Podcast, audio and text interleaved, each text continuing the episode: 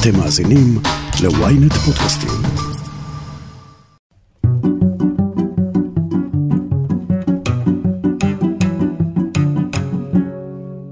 ארי דרעי זה ש"ס, אם הוא הולך, המפלגה הזאת הופכת להיות אוסף של שבטים דרום סודנים שנלחמים אחד בשני.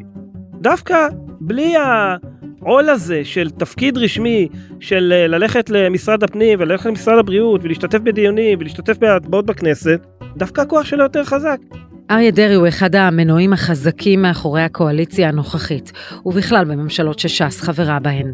אבל מאז החלטת בג"ץ שלא אפשרה לו לכהן כשר, קולו פחות נשמע. איך אמר רבי עקיבא? על כל גל וגל שבא לי, נהנעתי את ראשי. מי שיודע לכופף טיפה את הראש, יודע גם להרים את הראש. מי שהולך כל הזמן עם הראש זקוף, ולא מכופף אותו אף פעם, כשהוא חוטף מכה, הוא נשבר לשניים, והוא לא מצליח להתרומם עוד הפעם. האם דרעי ממתין לשעת כושר כדי לנסות ולחזור לתפקיד השר, או שהשלים עם הסתלקותו ומסתפק בכוח הרב ובשליטה שלו מאחורי הקלעים? אני שרון קידון, וזאת הכותרת. ובכן, חברות וחברי הכנסת, לא, אנחנו לא נמחא כפיים, אבל בכל זאת, בעד 64, נגד 56.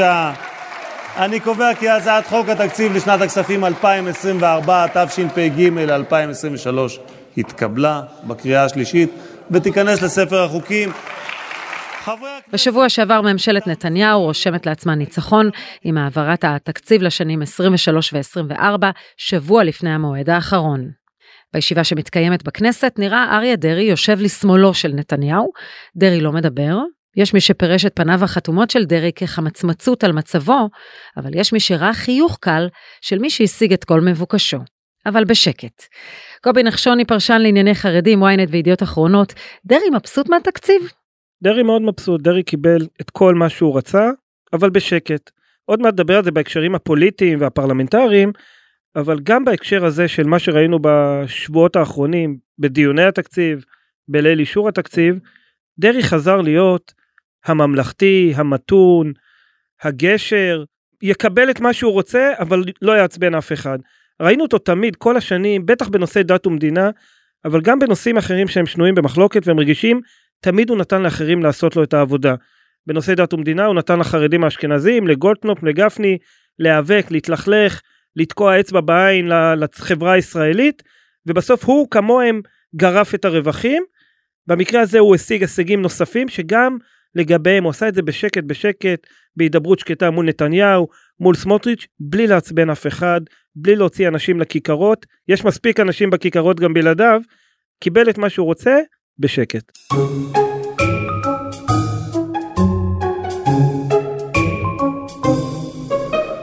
אנחנו נלמד אתכם מה זה. אתם חושבים שהמדינה היא דמוקרטית והיא נותנת לכולם בשווה? אנחנו נלמד אתכם פרק בהלכות נימוסין. נכון, הבת שלי שדיברתי עליה, היא לא למדה על נועה קירל. אז מה, אז בגלל זה לא מגיע תקציב? גם תורן לה קצת בגדים שיהיה לה. דרעי, בניגוד לעמיתיו, ראשי המפלגות החרדיות שלא הפסיקו להתלונן על קיפוח מדומה, יותר או פחות, כדי לקבל מאות מיליונים לחינוך החרדי ולישיבות, נקט בדרך שונה, הביע שביעות רצון ולא התלונן אפילו פעם אחת. קודם כל, הבייס שלהם קצת שונה, וצריך להבין שגפני הרבה פעמים, זה גם סגנון אישי, אבל גם הוא חושב בסוף על המצביעים שלו, שלא נרתעים מהעימותים האלה בין אה, חרדים לחילונים. אה, החרדים חוזרים להיות בממשלה הזאת במוקד, לא רק בגלל הרפורמה המשפטית, בגלל שוויון בנטל, בגלל תקציבים, בגלל דברים אחרים, ועל כל כאפה שהם חוטפים בתקשורת החילונית, או ברחובות או בכיכרות, הם אה, מתחזקים בבייס. את זה אי אפשר לומר על הציבור של ש"ס. הציבור של ש"ס באמת מאוד ימני ו- ובדרך כלל גם מאוד דתי ונעשה יותר חרדי, אבל הוא לא מחפש את העימותים האלה, אה, הוא לא מחפש את ההתנגחות, הוא לא מחפש את האצבע בעין, הוא מחפש לקבל את מה שהוא צריך, גם בנושאים של רווחת המגזר, גם בנושאי אה, רווחה, בנושאי דת ומדינה, לקבל אבל בלי לעצבן אף אחד. ושוב זה גם עניין של הבדלי סגנון בין גפני לדרעי.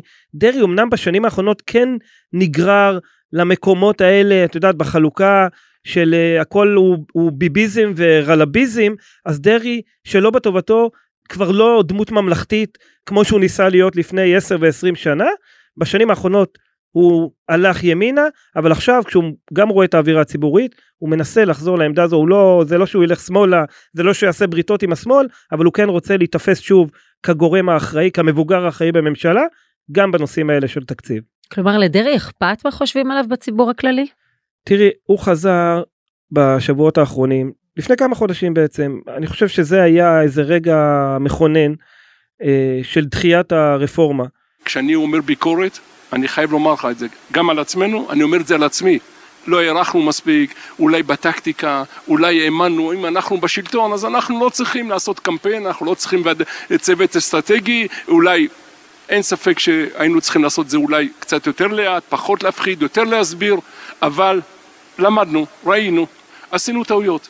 בסוף בסוף אה, ההקפאה של העניין הזה, אה, מי שבאמת אה, מבין במה שקורה מאחורי הקלעים, לא זוקף אותה לא לזכות נתניהו ולא לזכות גלנט, אלא לזכות uh, דרעי, שהוא היה הלוחש על אוזנו של נתניהו, הוא זה שאמר אני את החוק דרעי 2 שלי מוכן להקריב, מוכן לשים בצד כדי למנוע את הקרע הזה בעם.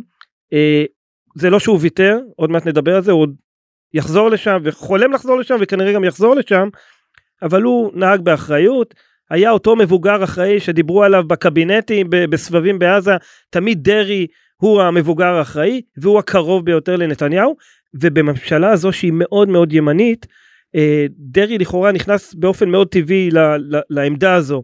אה, דרעי הרבה יותר מתון גם מבחינה מדינית, מבחינה ביטחונית, וכששאר הממשלה זה בעיקר אה, סמוטריץ', בן גביר וימינה, אז דרעי בולט יותר בעניין הזה, הוא הבין, הוא ראה את זה כהזדמנות גם בסבבים בעזה, גם סביב הרפורמה המשפטית, אולי מאוחר מדי, אולי הקרע כבר נעשה, אבל הוא נכנס אה, בשלב מסוים והציב תמרור לנתניהו, סטופ, כאן אנחנו עוצרים את הרפורמה, ונתניהו, שיש ביניהם יחסי אמון מאוד חזקים כבר עשרות שנים, בסופו של דבר הלך איתו.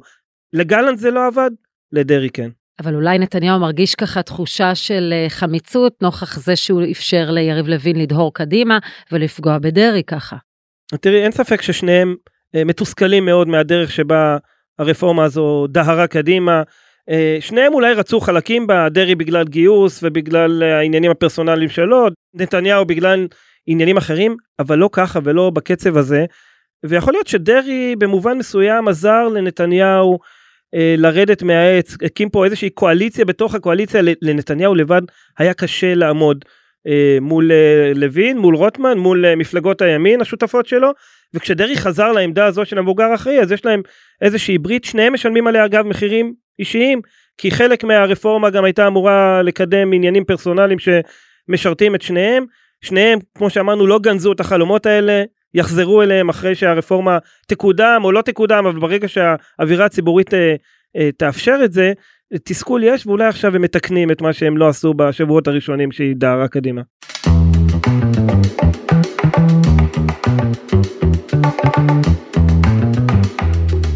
אבל היו פרשנים שלא ראו את זה ככה. הם ראו אדם שוויתר על כיסא שר בכיר, על השתתפות בקבינט, אין לו אופק חזרה, והפנים החתומות בעיניהם דווקא העידו על חוסר שביעות רצון. תראי, דרעי עובר עליו משהו מעניין בשנים האחרונות. אה, אין ספק שהוא אחד הפוליטיקאים הבכירים בישראל, שותף בכיר בכל ממשלות, בטח בממשלות הימין, האדם הקרוב לנתניהו, האדם שנתניהו הכי סומך עליו, הכי מעריך את שיקול דעתו, אמרנו כבר אה, כמה פעמים, המבוגר האחראי, אה, ובכל פעם שהוא אה, הוזז מעמדות הכוח, ממוקדי הכוח, הוא גילה שזה לא בהכרח פגע בו.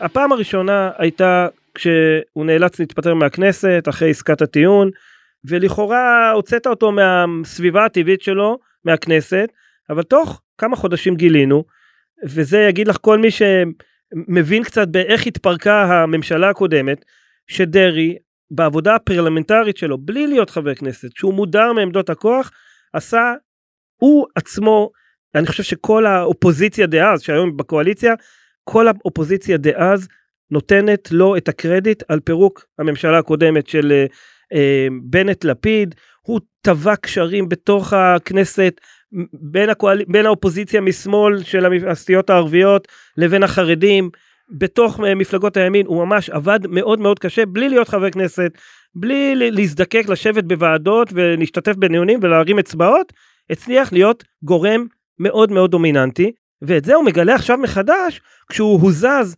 מהממשלה, כשהוא, אה, כשבג"ץ אה, פסל את אה, מינויו לשר, ואם נחזור לאותו יום שבו ניתנה ההחלטה הזו, דרעי רצה והיה בטוח שתוך ימים זה מסודר בתיקון חוק יסוד, שבוע שבועיים והוא איים כן דיברנו אז על מונחים של הפלת ממשלה אם זה לא יקרה ו- ואולי עימות חריף בינו לבין נתניהו אבל תוך זמן קצר הוא שוב הבין שדווקא בלי העול הזה של תפקיד רשמי של אה, ללכת למשרד הפנים וללכת למשרד הבריאות ולהשתתף בדיונים ולהשתתף בהצבעות בכנסת אה, בלי זה דווקא הכוח שלו יותר חזק. דווקא אחרי שהוא השתחרר מהעול הציבורי הזה של תפקיד מיניסטריאלי דווקא אז הוא פרח כמי שמביא אה, להקפאת הרפורמה. דווקא אז הוא המשרדים שלו פורחים עם שרים אחרים אמנם אבל הקרדיט נזקף לזכותו ואולי יש לו זמן גם להתעסק ברשויות המוניציפליות, שהבחירות הן די קרובות, וגם בנושא הרבנות הראשית, כלומר להפך, יהיה לו גם זמן לנהל את זה. מדויק, בינתיים הוא גם ממנה רבנים, בינתיים הוא נערך ל... אה, לבחירות לרשויות המקומיות שזה זירה מאוד מאוד חשובה לש"ס בסוף הבייס שלה אה, צומח משם. בינתיים הוא מהנדס את מועצת אה, חכמי התורה של ש"ס ממנה חברים חדשים מתעמת עם אחרים חושב קדימה על המינוי של הנשיא של הרב הראשי שהולך לסיים את תפקידו ויתמנה כנראה לנשיא המועצת. יש לו במה להתעסק בינתיים ויש לו סבלנות הוא בינתיים קנה סבלנות. אני חושב שדרעי אה, אמרנו גילה את הכוח שלו מחדש דווקא מחוץ לכנסת ומחוץ לממשלה אבל זה לא שהוא ויתר הוא פשוט אה, קיבל אורך רוח הוא הבין שיש אה, סבלנות אפשר לחכות אם דיברנו בהתחלה במונחים של ימים או שבועות אז היום הוא אומר אנחנו נחכה אולי חודשים ואולי אפילו יותר מזה עד שהאווירה תירגע עד שהרפורמה תאושר או תרד מסדר היום סבלנות יש לו. מהי שעת הכושר שבה נראה את דרעי חוזר לשולחן הממשלה? הודעה קצרה ומיד נחזור עם הכותרת. בזמן שאתם עושים כושר, סיימתם עוד שני פרקים בספר. חדש באפליקציית עברית, ספרים קוליים, דרך חדשה לנצל את הזמן ולהפוך את השגרה לחוויה מרתקת. אז בואו ליהנות מאלפי ספרים להאזנה שמחכים רק לכם. פשוט לקרוא בכל דרך, בעברית. הורידו עכשיו את אפליקציית עברית ללא עלות ותהנו מספר קולי ראשון מתנה.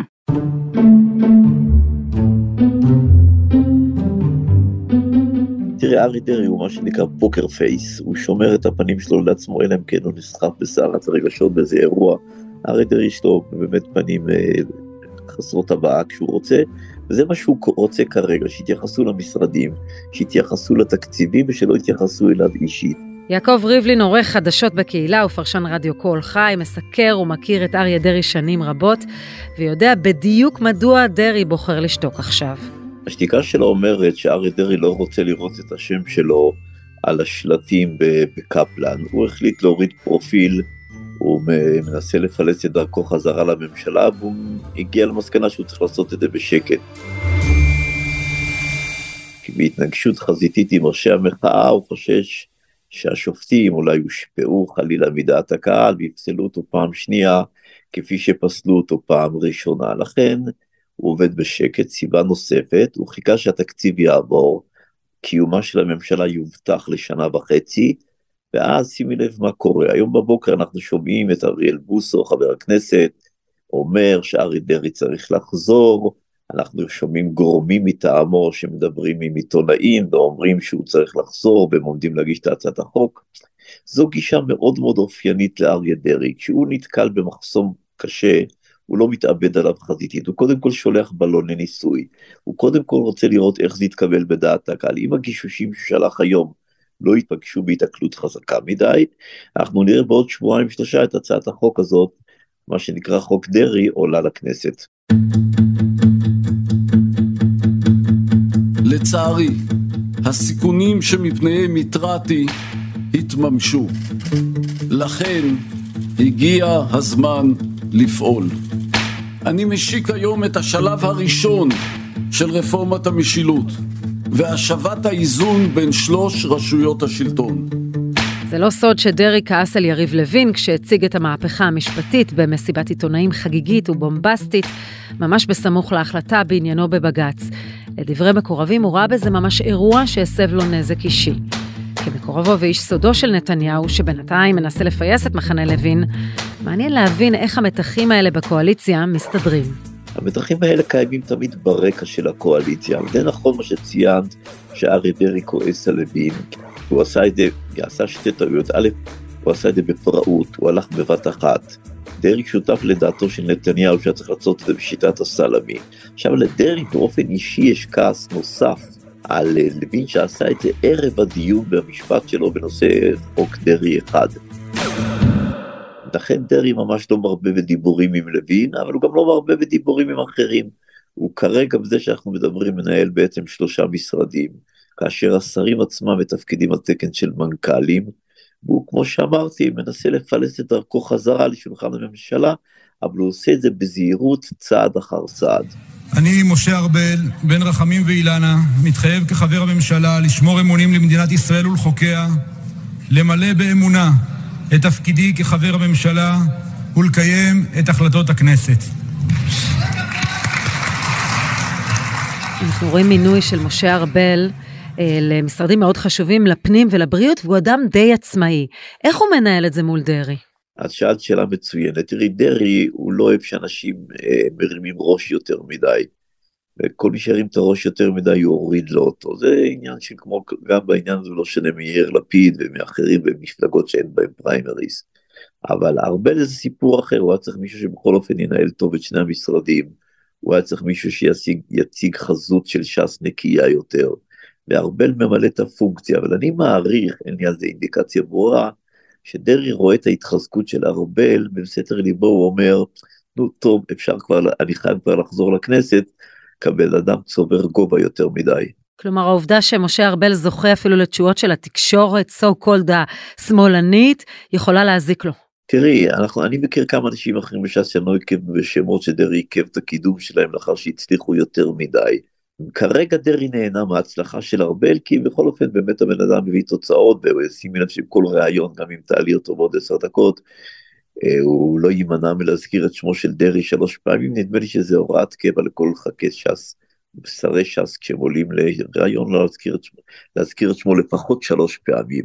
אז כרגע הוא נהנה, אני מעריך עם סתר ליבו, הוא רוצה כבר לחזור כדי להיות השר הדומיננטי, לא שכל ההצלחות ייזקפו לזכות אחרים. כשאנחנו מסתכלים על העבודה מאחורי הקלעים, יש לו לא מעט משרדים, פנים, בריאות, רווחה, שירותי דת, שר במשרד החינוך.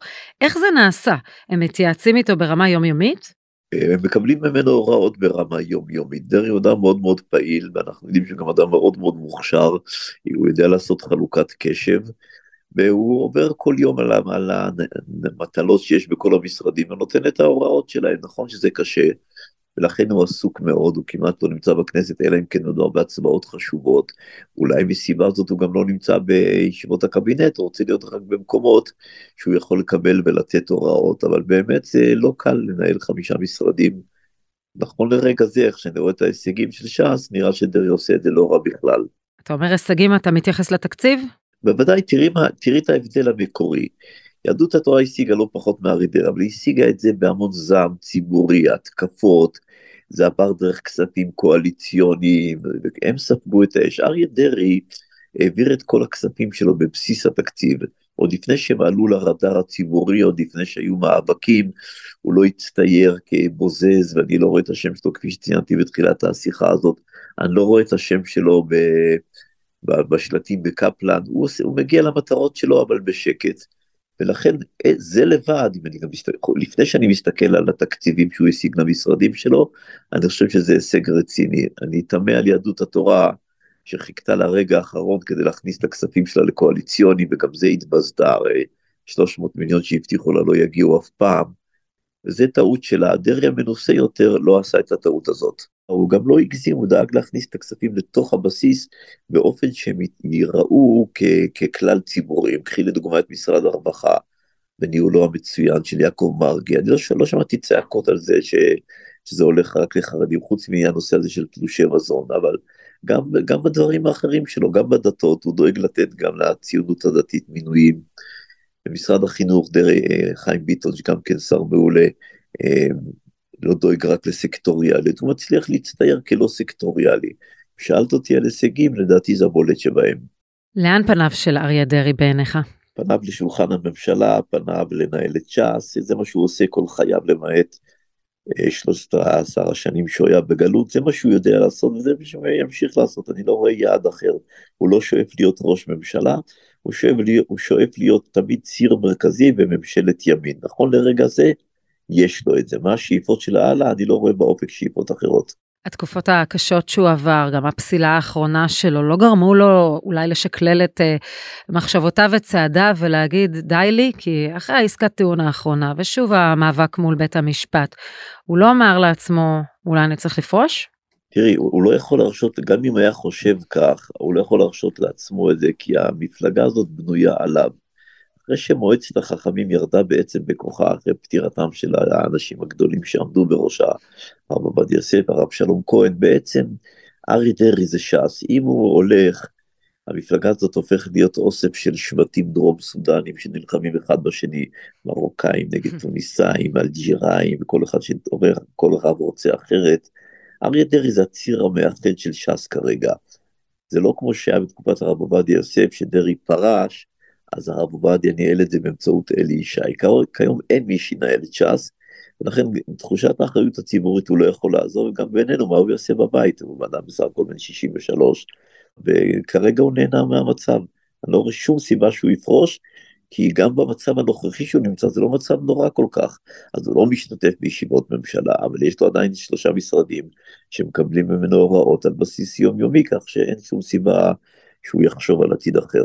כפי שאמרתי, הוא רוצה לחזור לממשלה, הוא מאמין שאם תהיה הסכמה ברפורמה ותהיה אווירה קצת יותר נוחה, הוא יצליח לעבור. בינתיים, עד שהוא לא עובר, שימי לב מה הוא עושה, הוא תוקע את חוק המתנות של נתניהו, אומר לו, אני לא חוזר לממשלה, אתה גם לא מקבל את ההטבות שלך. אז אנחנו נראה בקרוב, לפחות במושב הבא, ניסיון לייצר עסקה כזו של חוק המתנות יעבור, ואתה תאפשר לי שוב לחזור לשולחן הממשלה כשתעביר את חוק דרעי. זה נכון, אבל תראה, זו עסקה משולשת בעצם. ארי דרעי לא רוצה ללכת להתנגשות חוזרת עם בית המשפט ועם דעת הקהל.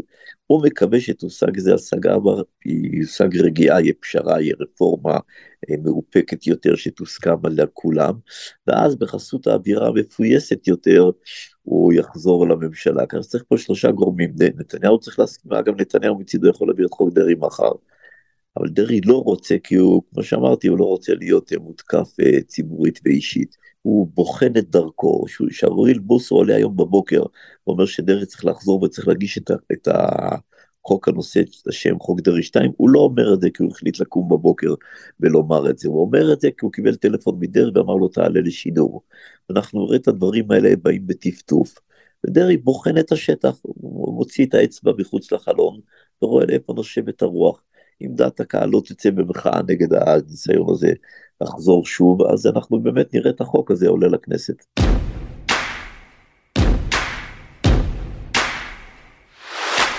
לסיכום, אה, קובי נחשוני, אתה אה, גם שותף לתחושה שהשקט הזה מבשר עוד יותר עוצמה ואנחנו נראה אותו חותר לחזור לתפקיד שלו בקרוב. כן, תראי, הוא, הוא מדבר בשני קולות, אנחנו לא רואים אותו מקדם מהלכים, ואם היינו חוזרים עכשיו לחודשיים שלושה קדימה, אז הוא היה קצת גפני. יש לי כמה הערות, אני אגיד אותן בקצרה. קודם כל, רבותיי, לא ראש הממשלה מינה אותי רק, הכנסת מינתה את הממשלה. את איפה חוסר סבירות הקיצונית של כנסת ישראל? האם 11 שופטים או 10 שופטים יש להם סבירות יותר, הם יותר אנשים סבירים מ-63 חברי כנסת שנבחרו כחוק? הוא כן דהר קדימה עם חוק דרעי 1 וחוק דרעי 2 וזרם עם חוק המתנות וחוק הנבצרות כל החוקים הפרסונליים והוא אמר אנחנו ניצחנו ניצחון סוחף בבחירות אנחנו דוהרים קדימה זה רצון העם. היום אנחנו רואים אותו מוריד פרופיל וזה כי הוא הבין שהכוח נשמר לו.